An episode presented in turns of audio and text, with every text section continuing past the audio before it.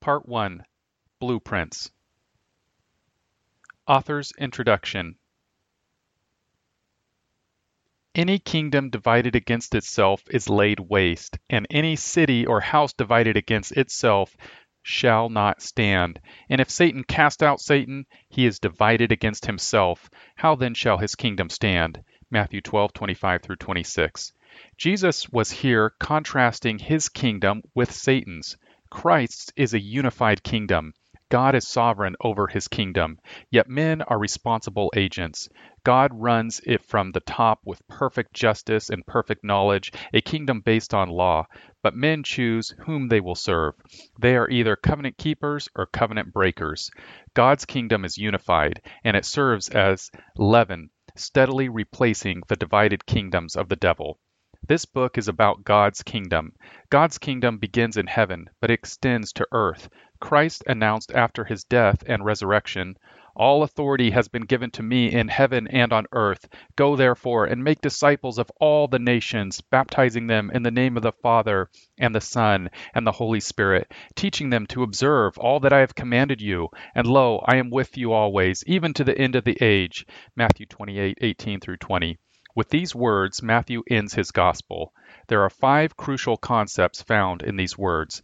These concept pattern the concepts pattern the 10 commandments found in Exodus 20. The first table of the five commandments deal with what man owes to God, while the second table shows what man owes to his fellow man. Without the first five, the second five will not work. The sanctity of life, respect for the marriage relationship, and the rights of private property are dependent upon a transcendent God who gives mandates in an unchanging law for individuals and governments. The structure of Jesus' command to his disciples is the very structure of the Ten Commandments. 1. Christ is sovereign over heaven and earth, yet present with his people. He is both transcendent, high above, and immanent, present with us. 2. He is the supreme commander over a hierarchy, so his followers are to bring the nation under Christ's authority through baptism. 3. His kingdom is a kingdom of law, meaning ethics, for Christians are commanded to teach men to observe, obey, all that he commands. 4. He judges the nations, for baptism is a covenant sign, a form of oath taken before God. Violating the terms of the biblical covenant always brings cursings, Deuteronomy 28:15 through 68, while obedience brings blessings, Deuteronomy 28 1 through 14. 5. There is continuity over the generations of man, for he promises to be with his people always to the end of the age. What Jesus was saying is that his kingdom will stand, but Satan's will fall. Nation by nation, Satan's inherently divided kingdom will fall to Christ through the preaching of the gospel and the discipling of the nation under Christ's law. Like a long row of dominoes, Satan's nations will inevitably fall in history. Christ promised, I will build my church and the gates of Hades, hell, shall not overpower it. Matthew 16:18. Empires and dominoes. Today's world is divided into two rival camps with everyone else doing his best to stay out of the way of the giants. The Cold War is a reality. It has been going on ever since the Russian Revolution of 1917, and it has escalated since the end of World War II. But another Cold War has been going on since the Garden of Eden. It is a war between good and evil, between God and Satan. The stakes for this competition are very high eternal life or eternal judgment. In the Vietnam War, it was common to hear the argument that South Vietnam was a domino. If it fell to the communists, then all of Southeast Asia would fall country by country. Then the Far East would fall. We had to defend South Vietnam, or else experience the domino effect. Well, South Vietnam fell, and now Vietnam is in a war against the communists in Laos and also against the communists in Cambodia. In other words, Laotians hate Cambodians, Cambodians hate Vietnamese. The Red Chinese and the Soviets have their client states. Everyone hates the Chinese and the Russians, especially each other. Hardly any American knows what is going on there, or which Southeast Asian nation is allied with which communist giant but 55,000 American troops didn't return alive. Meanwhile, the tiny city state of Singapore is getting ever richer, the Malaysians are getting richer, and Thailand is still outside the communist sphere of influence. If the domino effect was really true in 1970, it has not yet been proven. We are also seeing the Soviet Union fighting desperately in the African nations of Angola and Mozambique to destroy anti communist freedom movements. Their empire is threatened. So far, no client state of the Soviet Union has yet to fall to a national anti communist revolution, but the Soviet Union's leaders are spending billions annually to keep it from happening. They fear the domino effect, as do all empires. Lose one, they believe, and you may lose them all. They also believe that they face the domino effect. Why? Because empires are top heavy. They are held together by force and money. If either force or money wane, emperors ask themselves what will hold the hostile nation national groups together? What will bind the many to the one? How will the tyrannical laws of a distant elite be maintained in the lives of other men who obey today only out of fear? If men's hearts and minds are not at peace in the kingdom, how will it survive when power wanes? That is the problem facing the top down empires of today. It is a question that has faced every empire in history. So far, no empire has found a solution. No empire ever will. Daniel 2 36 through 43. The kingdom of God will conquer them all. Quote, the God of heaven will set up a kingdom which will never be destroyed, and that kingdom will not be left for another people. It will crush and put an end to all these kingdoms, but it will endure forever. Daniel 2:44. God's kingdom is a kingdom of the heart, not a top-down centralized power that crushes the lawful desires of men, therefore creating rebels. If a house is divided against itself, it cannot stand. Man's political houses are divided against themselves. They shall not stand. A different kind of domino effect. There is a governmental domino effect that also seems to be facing nations. Government, too often, has been defined solely in political terms. The Bible's definition of government is comprehensive. It includes self government, family government, church government, and civil governments, all at jurisdictional levels. There are those, however, who want to narrow the definition and thus create a domino effect.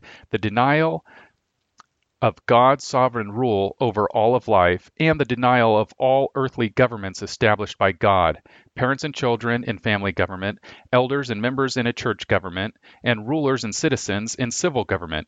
In effect, the state civil government is the last domino to fall. All governmental distinctions are eliminated in the favor of the state. The state is everything. For Hegel, quote, the state incarnates the divine idea upon earth. In effect, the state is God. Benito Mussolini declared, quote, everything for the state, nothing outside the state, nothing against the state. Adolf Hitler, one of the greatest tyrants who ever lived, understood the domino effect. It begins with the elimination of the individual will for the benefit of the state. It is thus necessary that the individual should finally come to realize that his own ego is of no importance in comparison with the existence of his nation, that the position of the individual ego is conditioned solely by the interest of the nation as a whole, that above all the unity of a nation's spirit and will are worth far more than the freedom of the spirit and will of an individual. When the first domino falls, when the first domino of self government falls, we can expect the fall of all the governmental dominoes. Why?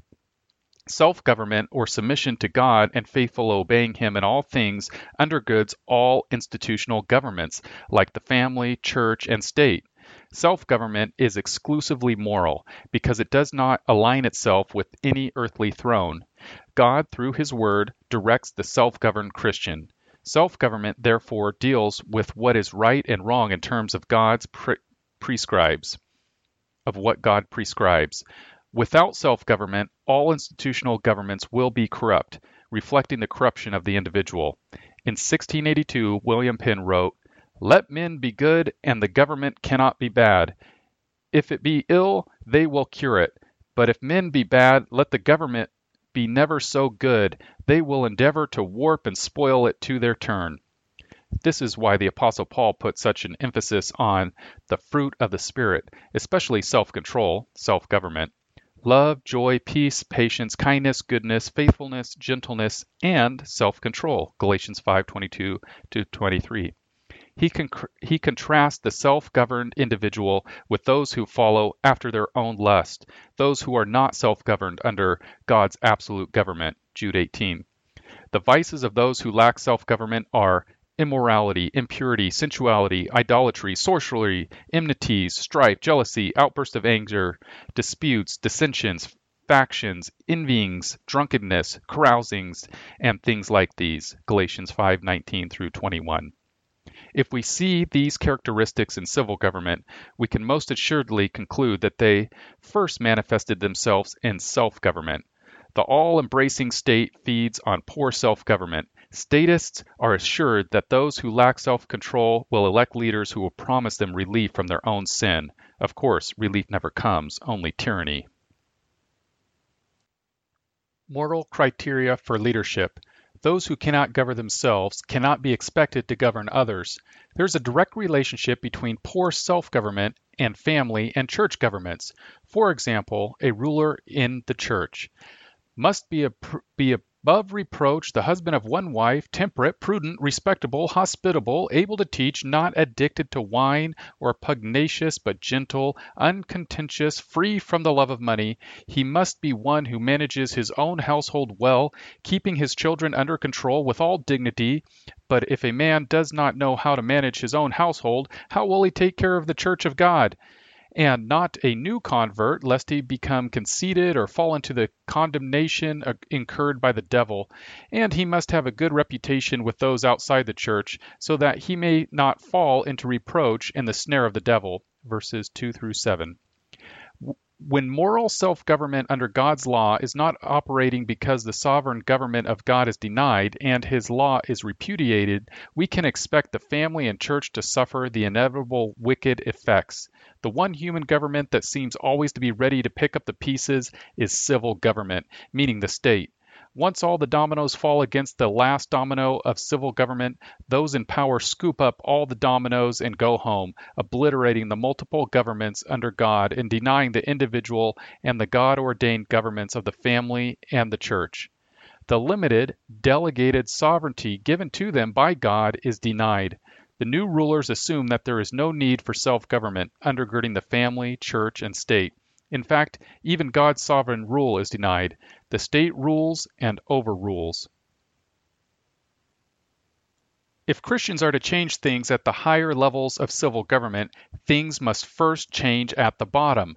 First in the hearts of men, second in the realm of self government, third in the church government, fourth in family government, fifth in local civil government, and only then in distant central government.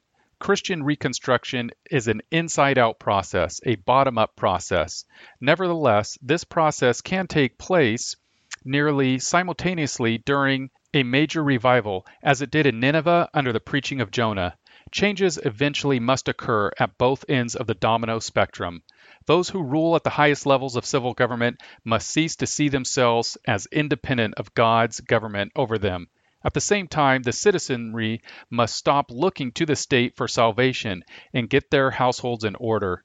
The government at the top, civil government or the state, is a reflection of the government at the bottom, the type of self government supporting the family and church. In effect, you get what you vote for. Israel's example. Israel's history is the scene for the biblical domino effect. The Apostle Paul wrote, for I do not want you to become unaware, brethren, that our fathers were all under the cloud, and all passed through the sea, and all were baptized into Moses in the cloud and in the sea, and all ate the same spiritual food, and all drank the same spiritual drink, for they were drinking from a spiritual rock which followed them, and the rock was Christ. Nevertheless, with most of them God was not well pleased, for they were laid low in the wilderness. Now these things happened as an example for us, that we should not crave evil things, as they also craved. And do not be idolaters, as some of them were, as it is written, The people sat down to eat and drink, and stood up to play. Nor let us act immorally, as some of them did, and twenty three thousand fell in one day. Nor let us try the Lord, as some of them did, and were destroyed by serpents. Nor grumble, as some of them did, and were destroyed by the destroyer. Now these things happened to them as an example, and they were written for our instruction, upon whom the ends of the ages have come. 1 Corinthians 10 1 through 11. God was rejected as their sovereign redeemer. Instead of craving God, they craved evil things. Instead of worshiping God, they became idolaters. Their rejection of God started the dominoes falling. Forty years were wasted in the wilderness as the people ignored God's sovereign government and endured his judgment. Numbers 13 through 14. An entire generation died in the wilderness. A new generation entered the land and again were warned by God. This book of the law shall not depart from your mouth, but you shall meditate on it day and night, so that you may be careful to do according to all that is written in it. For then you will make your way prosperous, and then you will have success. Joshua 1 8. After the conquest, when a new generation was about to take over the reign of dominion, Joshua repeated the earlier admonition Now therefore, fear the Lord and serve him in sincerity and truth, and put away the gods which your fathers served beyond the river in Egypt, and serve the Lord. And if it is disagreeable in your sight to serve the Lord, choose for yourselves today whom you will serve, whether the gods which your fathers served, which were beyond the river, or the gods of the Amorites in whose land you were living. But as for me and my house, we will serve the Lord. Joshua 24:14 and 15. Summary in our day, we have imitated the Israelites in their sin, not their faithfulness. We are facing similar problems at all levels. Governments, plural, are experiencing crises, crises in authority, standards, financing, and stability. Until men turn to the biblical standards for righteous government, beginning with self government under God's law, there will be no long term solutions. The conflicts between man's empires will continue. The dominoes will continue to fall, threatening whole civilizations. But Christians have forgotten their biblical heritage. They stand silent, yet they have the Bible in their hands. They must turn to it again for guidance and ask themselves, what does it mean to disciple the nations for Christ? It means that we must announce that Jesus is the ruler of the nations.